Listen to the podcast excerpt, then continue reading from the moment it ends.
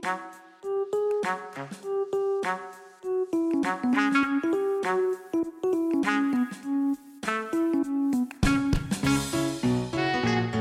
γεια σας! Καλώς ήρθατε σε ένα ακόμα επεισόδιο της εκπομπής That's Nuts. Ε, όπως πάντα εγώ είμαι ο παρουσιαστής ο Νίκος Ομπέλος. Και εγώ είμαι ο Κωνσταντίνος Σπινάκης. Και να πούμε λίγο για τα θέματα πριν να ξεκινήσουμε. Αμέ, για τεχνολογία τι έχουμε. Έχουμε κάτι με τίτλο όπως έχετε δει Internet Apocalypse. Το οποίο ενδεχομένως να κρύβει από πίσω το ότι κάποια στιγμή μπορεί να ξεμείνουν από ίντερνετ. Αλλά μείνετε μαζί μας για να μάθετε πώς ακριβώς μπορεί να γίνει αυτό. Okay. Και από επιστήμη τι έχουμε; Και από επιστήμη έχουμε τους ανοιχτές σωματιδίων, μια σύντομη ιστορία τους, έτσι τα είδη που υπάρχουν και πώς εξελίχθηκαν και την κρυμμένη πραγματικότητα που μας βοηθούν να δούμε. Οκ, okay, that's nice. Αυτό. Λίγο διαφορετικό σαν θέμα από επικαιρότητα, αλλά α, εξαιρετικά ενδιαφέρον, θεωρώ. Μείνετε μαζί μας και σε πρώτη φάση ας υποθέσουμε ότι είμαστε όλοι καλά. Είμαστε. For the time being. για όσοι μας ακούνε και για εμάς τους ίδιους. Ελπίζουμε να είστε όλοι καλά, παιδιά. Mm-hmm. Οπότε πάμε να αρχίσουμε λίγο με το θέμα τεχνολογίας. As usual. Πάμε. Ξεκινάμε. Τέλεια. Ας πάμε λοιπόν στο θέμα τεχνολογίας πρώτο-πρώτο, όπως συνήθως. Και γι' αυτό στο συγκεκριμένο θέμα θα μιλήσουμε για το Internet Apocalypse, όπως θα έχετε δει και στον τίτλο. Τι σημαίνει Internet Apocalypse, ότι σε κάποια φάση πιθανώς μπορεί να μείνουν ολόκληροι, ολόκληροι ήπειροι χωρίς ίντερνετ. Και αυτό οφείλεται σε ένα φυσικό φαινόμενο το οποίο δεν έχουν προλέψει.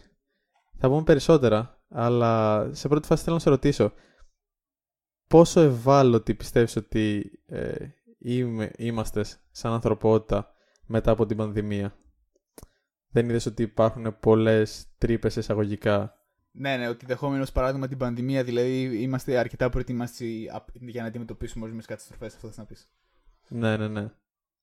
Και ένα από αυτά τα πράγματα τα οποία δεν είμαστε αρκετά προετοιμασμένοι, όπως υποστηρίζουν πολλοί επιστήμονες, είναι το grid του ίντερνετ. Ο παγκόσμιος ιστό, ας πούμε. Γιατί, τι γίνεται; Λοιπόν, ας πάμε στο κύριο θέμα. Κάθε κάποια χρόνια πολύ, ε, γίνεται μια πολύ μεγάλη ε, ένα πολύ μεγάλο solar storm, ηλιακή καταιγίδα, το οποίο τι, περίπου κάθε 100 χρόνια είχε γίνει ε, το 1859 και είχε γίνει και το 1921. Τι που μιλάμε για 100 χρόνια πριν από τώρα, όπου τότε δεν υπήρχε ίντερνετ, οπότε δεν μπορούσες να παρατηρήσεις κάποια Κατάλαβες. Να παρατηρήσεις ναι, κάποια καταστροφή. Γενικά τους εξελιγμένη τεχνολογία να πεις ότι, ήταν, ότι θα, ήταν, θα φαινόταν το αντίκτυπο ας πούμε, αυτής της, ε, αυτού του φαινομένου. Για το ίντερνετ. Ωστόσο, το 21 είχε δημιουργηθεί τόσο μεγάλο, είχε η, το solar storm που υπήρξε τότε, ήταν τόσο μεγάλο, το οποίο προκάλεσε τα, τα καλώδια των τηλεγράφων να πιάσουν φωτιά. Τι; Ναι. Όντως. δεν κάνω πλάκα. Οπότε και ας πούμε τότε υπήρχε κάποια χή υποδομή ρε παιδί μου. Υπήρχε τηλέφωνο. Και ακόμα και αυτή η υποδομή τότε είχε πάθει ζημιά. Φαντάσου, οπότε πλέον μπορεί να μην πιάσουν καλώδια φωτιά, αλλά μπορεί να συμβεί κάτι πολύ χειρότερο.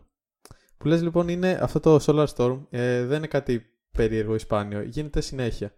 Απλά είναι τόσο μικρές καταιγίδες, ε, είναι σαν... Ε, δεν είναι καταιγίδες ακριβώς, είναι σαν ε, σαν αεράκι, σαν breeze.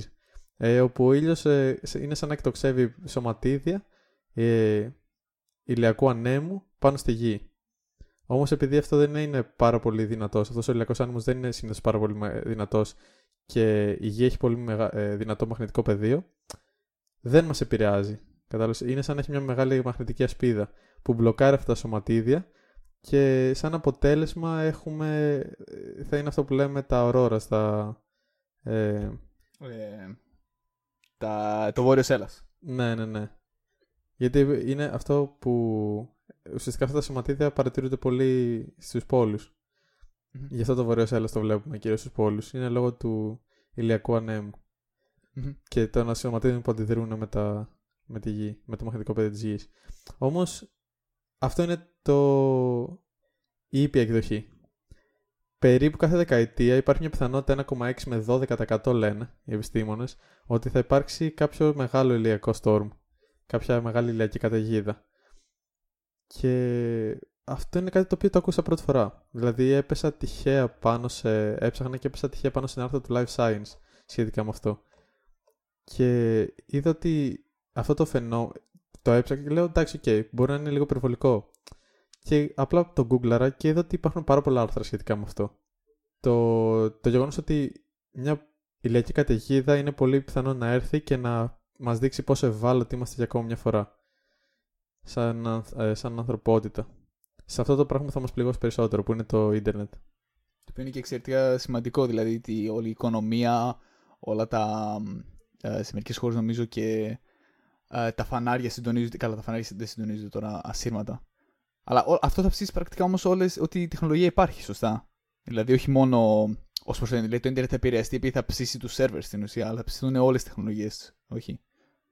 Ε, θα, θεωρητικά θα επηρεαστούν όλες τις τεχνολογίες. Ε, απλά το θέμα είναι να μην ε, κοπεί όλο το Ιντερνετ. Πρακτικά όλο το Ιντερνετ. Τι γίνεται, ε, αυτό που επηρεάζεται είναι τα καλώδια. Όχι η οπτική ίνα. Οπότε τα καλά νέα, αν υπάρχουν καλά νέα, ε, είναι ότι θα επηρεαστούν μόνο τύπου υπερατλαντικά καλώδια και όχι τοπικά δίκτυα που έχουν οπτικές ίνε. Π.χ. αν στην Αθήνα έχουμε καταφέρει ο ΤΕ να έχει αρκετές οπτικές ίνε ώστε να αντιμετωπιστεί, ε, θα, μπορούσε, θα μπορεί να αντιμετωπιστεί αυτό το φαινομενο Το πρόβλημα όμως θα υπάρξει στη πώς συνδέονται οι ολόκληροι ήπειροι. Δηλαδή το υπερατλαντικό ε, καλώδιο. Θα ο κόσμος και η Αθήνα με τον ΟΤΕ θα μείνει ζωντανή. θα ήταν λίγο περίεργο. Α υποθέσουμε ότι πολλές χώρες. Ε, ναι, ναι. Κατάλαβε. Τοπικά το ίντερνετ θα, θα συνεχίσει να υπάρχει, έστω και με κάποιες λειτουργίε, αλλά αυτό το οποίο θα κοπεί θα, είναι, θα, θα έχει προβλήματα ή θα είναι τύπου η σύνδεση μεταξύ Αμερικής Ευρώπης λόγω των υπερατλητικών καλωδίων που είναι ο μόνος τρόπος επικοινωνίας πλέον, ο πιο γρήγορος μάλλον. Και αν γίνει κάτι τέτοιο όπως φαντάζονται, μιλάμε για τύπου εβδομάδες ακόμα και μήνες όπου θα μπορούν ολόκληροι οι υπήροι να είναι αποξενωμένοι από θέμα ίντερνετ. Τύπου, αν θες να μπεις σε ένα σερβερ που είναι στην Αμερική, δεν θα μπορείς. Για εβδομάδες. Mm. Καταλαβαίνεις τώρα για τι πράγμα μιλάμε. Δηλαδή, αν ε, ήταν πάλι. Εξαιρετικά ε, σημαντικό σαν. Ε, ε, εξαιρετικά σημαντικό αντίκτυπο, ας πούμε, στο, στο, σύγχρονο κόσμο. Και δεν δε νομίζω ότι υπάρχει κάποιος ο οποίος να έχει προβλέψει, ας πούμε, ποιες θα είναι. Ε, ποια θα είναι τα απότοκα, ποια θα είναι τα αποτελέσματα κάτι τέτοιο. Γιατί από όσο κατάλαβα δεν, δεν είναι και τόσο ε, επιστημονική φαντασία. Μιλάμε για κάτι το οποίο είναι σχετικά πιθανό να γίνει. Για να γίνει τώρα κάτι τέτοιο λένε ότι ας πούμε στα καλώδια, στα υπερατλαντικά καλώδια, τι γίνεται, υπάρχουν κάποιοι repeaters. Ε, και αυτοί οι repeaters είναι ανά κάποια χιλιόμετρα, τύπου ανά 50 χιλιόμετρα. Οπότε αυτό που λένε είναι ότι αν χαλάσουν αρκετοί repeaters μαζί, λόγω του Solar Storm θα απομαγνητιστούν ας πούμε και θα χαράσουν μόνιμα. Δεν είναι ότι θα φτιαχτούν άμεσα. Και φαντάσου να πρέπει να φτιάξεις εκατοντάδες repeaters στα έγκατα του, του Ατλαντικού. Ή να ακόμα yeah. και να αντικαταστήσεις ολόκληρα καλώδια ή ολόκληρα ναι, ναι, κομμάτια ναι. καλωδίων. Ναι, ναι, ε, ναι, ναι, Και δεν είναι ένα και δύο καλώδια, είναι πολλά. Οπότε. Είναι καλύτερα να στοχεύσεις για πρόληψη παρά για, α, για ε, διόρθωση αργότερα. Αυτό πώς θα είναι για επιδιόρθωση. Αυτό, ε, εμένα με τρόμαξε λίγο προσωπικά. Γιατί τα πάντα μετά την, ε, γιατί μετά την πανδημία συνειδητοποιείς λίγο πόσο ε, ρευστά είναι τα παντα Πόσο, πώς το ένα επηρεάζει το άλλο από την οικονομία μέχρι την ψυχολογία μέχρι το οτιδήποτε. Ναι, ναι. Βέβαια με την πανδημία είναι είναι, υπάρχει μια διαφορά ότι για την πανδημία μπορείς να κάνεις ένα να κάνεις σενάριο. Δηλαδή, μαζεύονται όλοι οι πολιτικοί ας πούμε, και κάνουν σενάριο στα οποία ας πούμε, α, υπάρχει μια πανδημία. Πώς διαχειρίζεις τα resources έτσι ώστε να πετύχεις την καλύτερη α, λειτουργία της χώρας. Κατάλαβες σε όλο αυτό το στάδιο. Με το συγκεκριμένο που λες, δηλαδή δεν, δεν φαίνεται να ακούγεται, δεν, δεν ακούγεται σαν να υπάρχει α, τρόπος αντιμετώπισης, δηλαδή πιο, πιο πολύ είναι να το, να το προλάβεις από πριν, γιατί από τη στιγμή που έχει γίνει δηλαδή έχεις, ε, έχουμε κα, πρακτικά καταστραφεί με αυτήν, θα πάρει χρόνια να επανέλθουμε εκεί που ήμασταν πριν, σωστά; Ναι, δεν, δεν μπορώ να προβλέψω εγώ ποιες είναι αυτές οι καταστροφές. Θα μπορούσαν τύπου ολόκληρες τράπεζες να αποκοπούν η μία από την άλλη. Ε, το δορυφορικό ίντερνετ ακόμα δεν είναι ε, αρκετά καλό ώστε να υποστηρίξει πάρα πολύ μεγάλο bandwidth, πάρα πολλά άτομα ας πούμε. Κατάλαβες, ώστε να επικοινωνήσει με την Αμερική μέσω δορυφόρου. Και δε, είναι πα... σερβερ ολόκληρη. Ας πούμε, κάτι πολύ γνωστό, κάτι πολύ σύνθεση είναι τα distributed networks. Πώς ας πούμε το cloud ή την πληροφορία που έχεις εσύ αποθηκευμένη σαν χρήστης ή οι ταινίες που βλέπεις μπορεί να είναι σε ένα σερβερ στην Αμερική, μπορεί να είναι σε ένα σερβερ στην Κίνα. Πολύ πιθανό οι εταιρείες. Αυτό σημαίνει ότι βέβαια η Αμερική θα σε βοηθούσε σε μια τέτοια περίπτωση τα εσύ τα δεδομένα σου να τα έχεις στην Ευρώπη ή στην Ελλάδα. Κατάλαβες, να τα μεταφέρουν ας πούμε στην Ελλάδα ή θα μπορούσε και ο Αμερικανός να τα έχει στην Αμερική. Αντί να είναι διασκορπισμένα σε όλο τον κόσμο. Ε, οπότε από τη μία υπάρχει φόβος ότι μπορεί να υπάρξουν πολύ κακές συνέπειες. Από την άλλη θέλω να ελπίζω ότι η ανθρώπινη βρηματικότητα θα βρει λύσεις και θα μπορεί να χρησιμοποιήσει τις ε, υπάρχουσες υποδομές, π.χ. σερβερ, οτιδήποτε, ώστε να μπορεί να σταθεί στα πόδια της οικονομία και οτιδήποτε άλλο συνεπάγεται. Mm-hmm. Ναι, ναι, ναι, ακριβώς. Και ξέρεις uh, πώς θα μπορούσε ας πούμε, να uh, προληφθεί αυτό, έχεις κανένα τρόπο για, αν έχεις διαβάσει πουθενά, αν προτείνεται κάποιος τρόπος για επίλυση του ζητήματος, για την πρόληψή του πριν να γίνει δηλαδή; Φίλε, όχι, αυτό και αυτό είναι το που με φόβησε. Ε, από ό,τι διάβασα, υπάρχει, υπάρχει, γίνονται αρκετές μελέτες και αρκετά μέτρα πρόληψης όσον αφορά τα electrical grids. Δηλαδή, πώς θα αποφευχθεί ένα power outage ε, ή πώς, θα, πώς δεν θα μείνουμε από ρεύμα.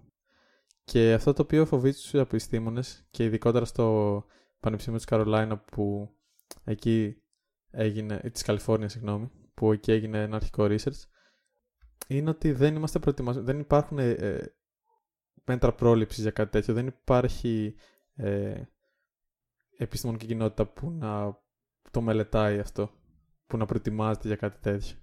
Όλοι έχουν επικεντρωθεί μέχρι στιγμής στο, στο ηλεκτρικό grid. Ναι, το οποίο βέβαια είναι μια σωστή ας πούμε, σκέψη. Δηλαδή πιο, πιο σημαντικό είναι αυτό κατά ένα βαθμό. Uh, από το να σώσεις, δηλαδή πρώτα σώσεις το, το ρεύμα, έτσι, πρώτα uh, θα βεβαιωθείς ότι υπάρχει ρεύμα σε που γίνει αυτό, παρά να uh, σώσεις το ίντερνετ, το οποίο είναι κάτι δευτερεύον συγκριτικά με το ρεύμα. Σωστά; Είναι ναι, καλύτερα ναι, ναι. να γυρίσουμε στο 1980, οπότε που άρχισε να χρησιμοποιείται ευρέως το 90-2000, παρά να γυρίσουμε στο, στα Dark Ages και να μην έχουμε κάνει ηλεκτρισμό. ναι, ναι, ναι. Σίγουρα. Το είδαμε και τώρα με τις φωτιές. Πώς επηρεάστηκε, ας πούμε, ότι φο... μας φόβησε το να μην υπάρχει ρεύμα. Ή υπήρχαν και κάποιες περιπτώσεις που δεν δούλευαν φανάρια. Ή δεν δούλευε δεν δούλευαν server, δεν δούλευαν site, δεν δούλευαν διάφορα πράγματα. Δεν κατάλαβες. Ναι, ναι, ναι, ναι. Είναι, ναι, είναι ένα θέμα. Οπότε νομίζω αυτά λίγο για το Internet Apocalypse. Είναι κάτι που ελπίζω να μην δούμε σύντομα όσο ακόμα να κάμπτουμε από το 2020. Ε, Οπότε, ναι. Θες να πάμε στο ε, επόμενο υπάρχει, θέμα. Sorry, πριν κλείσουμε, υπάρχει κάποια πρόβλεψη για το πότε θα γίνει αυτό το Solar Storm ή είναι uh, conjecture πιο πολύ. Δηλαδή, α, ξέρω εγώ, από τώρα μέχρι και στα επόμενα 2 δισεκατομμύρια χρόνια. Όχι, είναι κάθε δεκαετία περίπου υπάρχει, θεωρητικά είναι κάθε 100 χρόνια. Οπότε και αυτό είναι πιθανοτικά. Δηλαδή σου λένε αυτό ότι... το ανέφερε στην αρχή, σωστά. Ναι, ναι, ναι. Α, φάγω, ωραία. Ε, υπάρχει... Α, το, θα, το, θα το κόψουμε, δεν, δεν έχει δεν, το... Όχι, ναι, όχι, ναι. είναι, okay. είναι καλή ερώτηση, είναι απλά reminder. Κανείς δεν θυμάται τα πάντα. Σωστό, σωστό. Ε, ναι, αλλά το πριν από 15 λεπτά. Έλα, ωραία. Αυτό, οι πιθανότητες είναι σχετικά μεγαλύτερες από ό,τι μπορεί να φανταστεί κάποιος για την επόμενη δεκαετία ότι αυτό μπορεί να συμβεί. Δεν είναι κάτι το οποίο θα συμβεί 100 χίλια χρόνια μετά. Έτσι λένε οι πιθανότητες τουλάχιστον. Okay. Και έχοντας κλείσει με αυτή την ευχάριστη νότα, θες να πάμε στο θέμα της επιστήμης. Α περάσουμε και εκεί. Και να περάσουμε λοιπόν στο θέμα της επιστήμης. Uh, particle detectors λοιπόν έχουμε για το σημερινό επεισόδιο. Α, λοιπόν, κάθε στιγμή λοιπόν έτσι, α, της ύπαρξής μας ας πούμε α, υπάρχουν υποατομικά σωματίδια τα οποία διασχίζουν και περνάνε μέσα από το σώμα μας έτσι, σε α, εξαιρετικά μεγάλους α, αριθμούς, σε εξαιρετικά μεγάλη ποσότητα.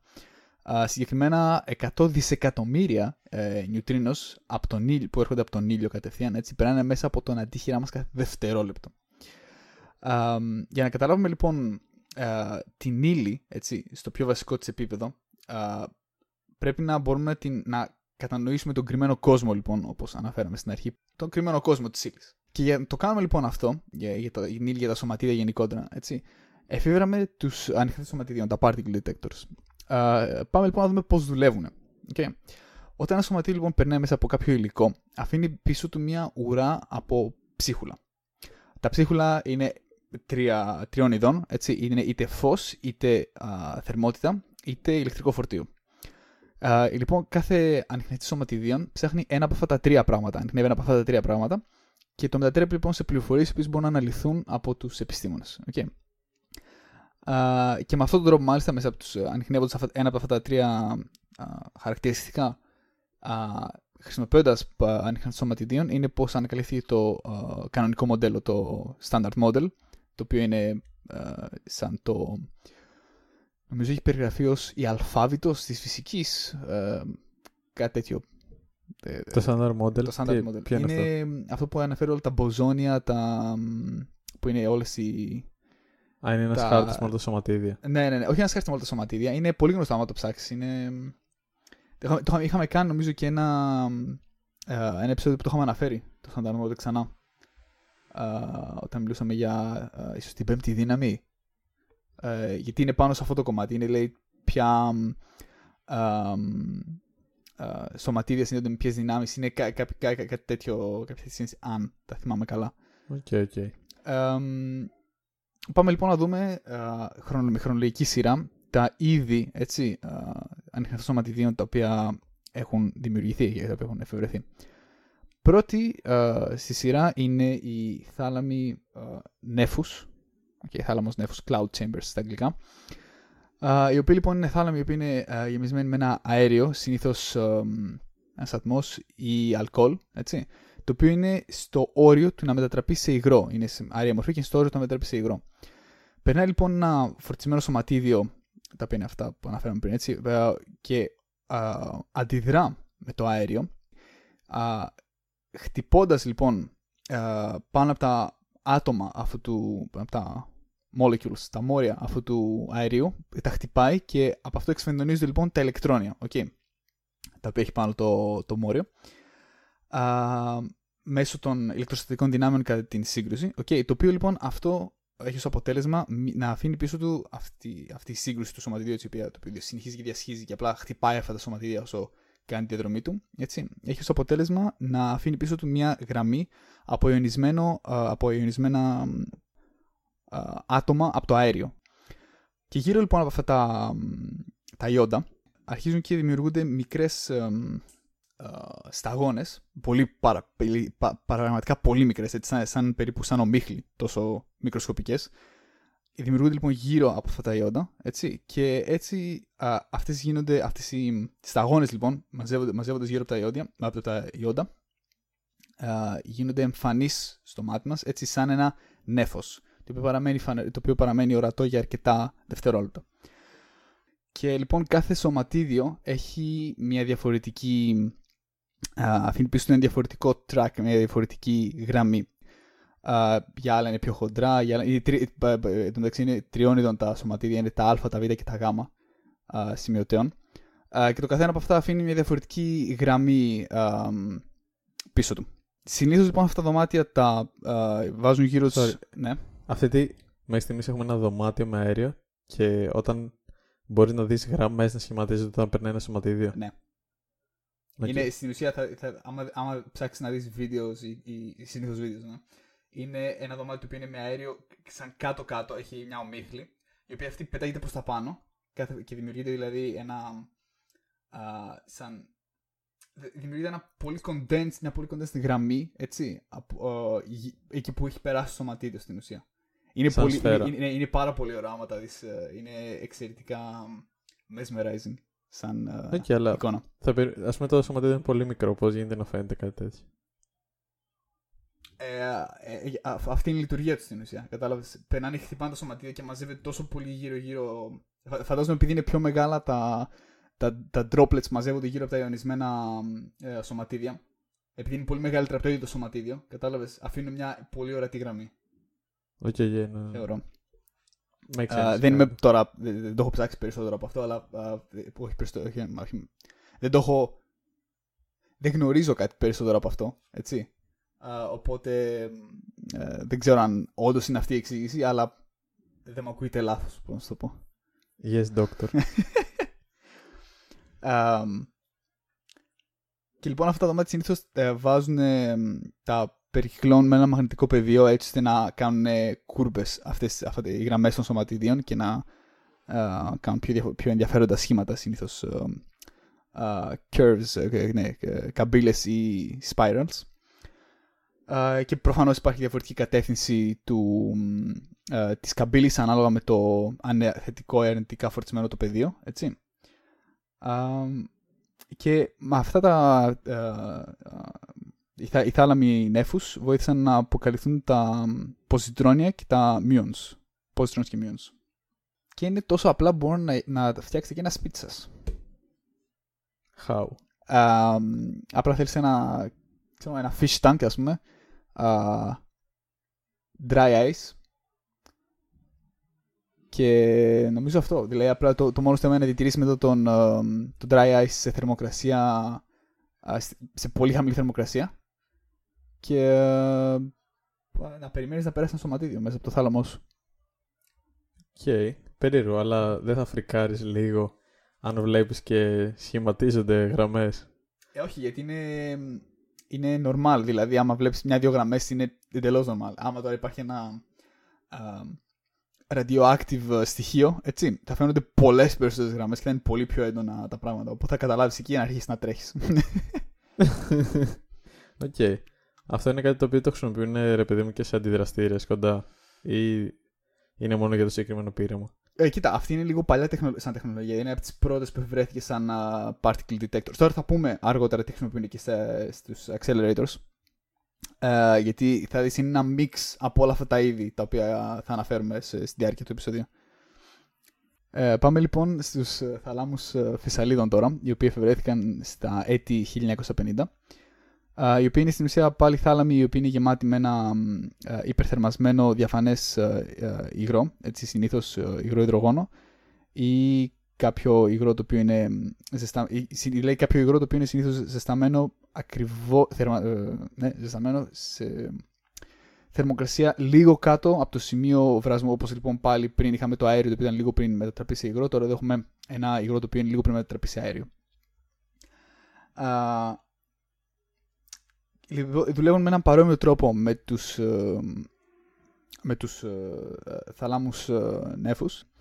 Α, υπάρχουν λοιπόν σωματίδια τα οποία ε, αφήνουν ένα, μια γραμμή έτσι, ιονισμένων σωματιδίων γύρω από τα οποία πάλι το υγρό αυτό μ, εξατμίζεται και δημιουργεί μικροσκοπικές φυσαλίδες.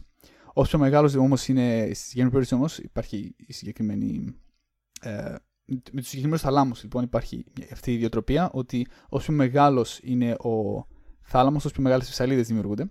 Και μπορούσαν λοιπόν να φτιαχτούν σε, να γίνουν πολύ μεγαλύτεροι από τους θαλάμους νέφου και αφήναν πολύ πιο sharp tracks, πολύ πιο α, εμφανή, έτσι, πολύ πιο μ, ακριβή Okay, εμφανή. tracks, έτσι, ναι, εμφανή.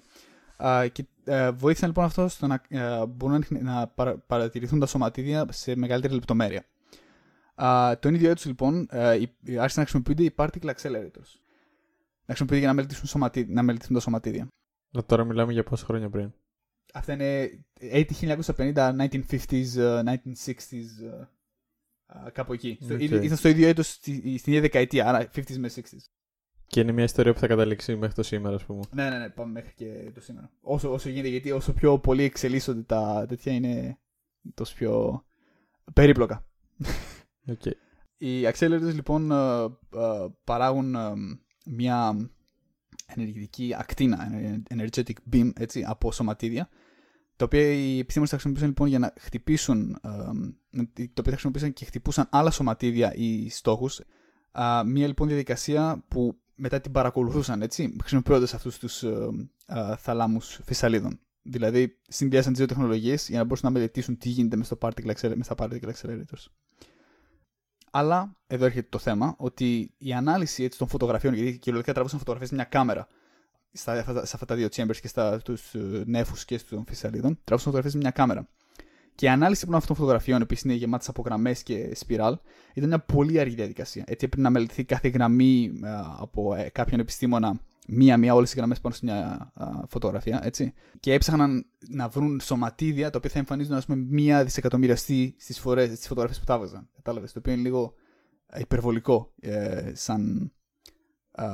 αν προσπαθούν να το κάνουν αυτό με τα cloudy bubble chambers μόνο.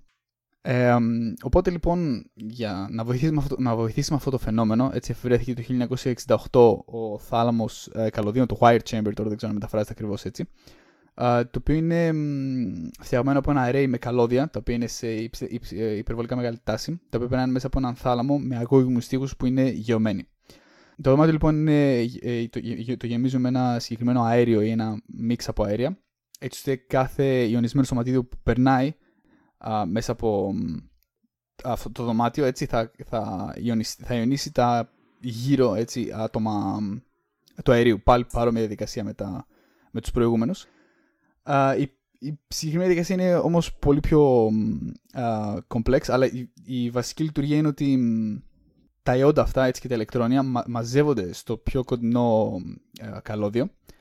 δημιουργεί λοιπόν, ε, όπου πάνω στα καλώδια δημιουργείται ένα φορτίο το οποίο είναι, είναι υπάρχει μια σε αντιστοιχεία με το, τον ιονισμό του original του, του particle το οποίο πέρασε μέσα από το θάλαμο. Okay.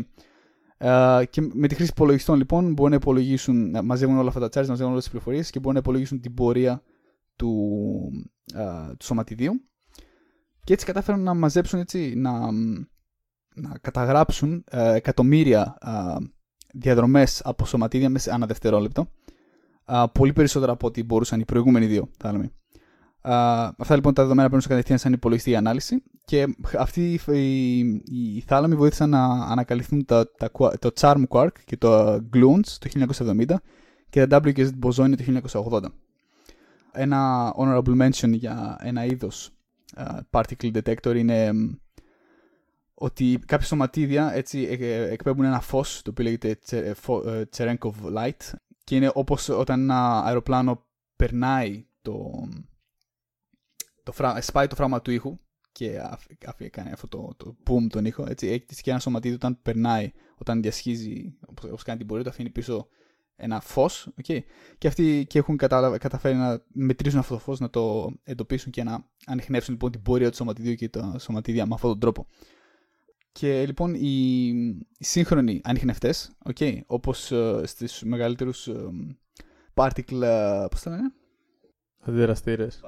Ε, ναι, αντιδραστήρες σωματιδίων. Ναι, ναι, ναι. Αντιδραστήρες σωματιδίων όπως ε, το LHC ή το CERN στη Γενέβη συνδυάζουν όλες αυτές τις τεχνολογίες, ε, δηλαδή λίγο από τη μία, λίγο από την άλλη, λίγο από την τρίτη, για να έχουν ένα πιο ε, συνολικό αποτέλεσμα. Και αφού λοιπόν χτυπάνε τα σωματίδια στο κέντρο, στα colliders, οι υπολογιστέ λοιπόν μαζεύουν όλα αυτά τα δεδομένα και προσπαθούν να, να, να, χτίσουν λοιπόν βήμα-βήμα τι έγινε κατά τη σύγκρουση και να καταγράψουν όλες αυτές τις διαδρομές των σωματιδίων. Αυτά. Για okay. το Άρα βλέπουμε ότι ρε παιδί μου είναι κάτι το οποίο σαν την τεχνητή νοημοσύνη, σε εισαγωγικά, χωρίς την ύπαρξη υπερπολογιστών και πολλών δεδομένων δεν θα ήταν εφικτό Αυτό και ότι βοήθησε εξαιρετικά έτσι στην πρόοδο της uh, σύγχρονης φυσικής όπως την ξέρουμε. Okay. Μία από τις, από τις πιο σημαντικές εφευρέσεις του τελευταίου αιώνα. Okay. Ε, ωστόσο είναι κάτι το οποίο ήταν, η φυσική ρε παιδί μου ήταν κάτι που μοιάζει κάπως outdated με την άποψη ότι υπάρχουν χρηματοδοτήσεις που πάνε αλλού. Υπάρχουν ας πούμε οι μεγάλες εταιρείες πλέον ασχολούνται με καινούργια trend όπως τεχνητή νοημοσύνη και η, το cloud ή ας πούμε υπάρχουν πολλές χρηματοδοτήσεις για την ιατρική και τα και φάρμακα και εμβόλια κλπ. κλπ. Ε, space travel και χίλια δυο άλλα. Οπότε η ανθρωπότητα... Α, environment issues. Οπότε έχοντας επαναπροσδιορίσει κάπως τις, ε, προσ... τις προτεραιότητες η ανθρωπότητα το τελευταίο, τελευταία 10 χρόνια, αγγές, 20. Τι πιστεύεις ότι θα γίνει με, με χρηματοδότηση project όπως, τον, όπως του CERN ή που ασχολούνται με την ανοιχτή σωματιδίων; Πιστεύεις ότι θα μείνουν κάπως πίσω λόγω του ότι έχουν γίνει τόσες ανακαλύψεις που ελάχιστα μένουν να ανακαλυφθούν ή ότι ξέρεις υπάρχουν άλλες προτεραιότητες. Κοίτα, είναι πολύ πιθανό. Πλέον δηλαδή και η φυσική είναι ένας από τους κλάδους οι οποίοι έχουν τόσα branches. Έτσι, τα οποία δηλαδή ποιος προλαβαίνει να ασχοληθεί με όλα. Κατάλαβες τι να σου πω.